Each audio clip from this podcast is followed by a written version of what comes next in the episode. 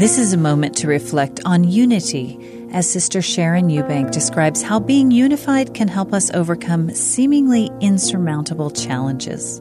Gordon's mother told him if he would finish his chores, she would make him a pie. His favorite kind, just for him. So Gordon went to work on getting those chores done, and his mother rolled out the pie. His older sister Kathy came into the house with a friend. She saw the pie and she asked if she and her friend could have a slice. No, Gordon said, it's my pie. Mom baked it for me and I had to earn it. Kathy snapped at her little brother. He was so self centered and ungenerous. How could he keep this all to himself? Hours later, when Kathy opened the car door to take her friend home, there on the seat were two napkins folded nicely, two forks set on top, and two wide pieces of pie on plates. Kathy told this story at Gordon's funeral to show that he was willing to change and show kindness to those who didn't always deserve it. In 1936, an obscure rowing team from the University of Washington traveled to Germany to participate in the Olympic Games.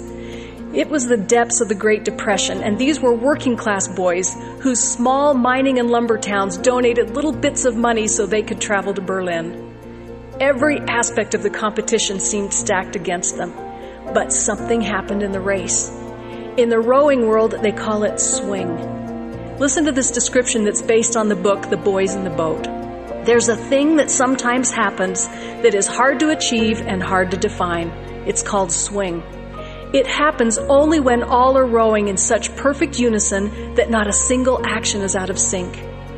Rowers must rein in their fierce independence and at the same time hold true to their individual capabilities. No rower is more valuable than another. All are assets to the boat. But if they are to row well together, each must adjust to the needs and capabilities of the others. Differences can be turned to advantage instead of disadvantage. Only then will it feel as if the boat is moving on its own. Against towering obstacles, this team found perfect swing and won. The Olympic gold was exhilarating, but the unity that each rower experienced that day was a holy moment that stayed with them their whole lives. Jesus put it bluntly be one and if ye are not one, ye are not mine. But if we are one, if we can spare a piece of our pie or fit our individual talent so that the boat can swing in perfect unison, then we are His. And He will help clear away the bad as fast as the good does grow. Christ blesses us with power as we are unified together. That was an excerpt from Sister Sharon Eubank's talk, By Union of Feeling, We Obtain Power with God. This is a moment to reflect.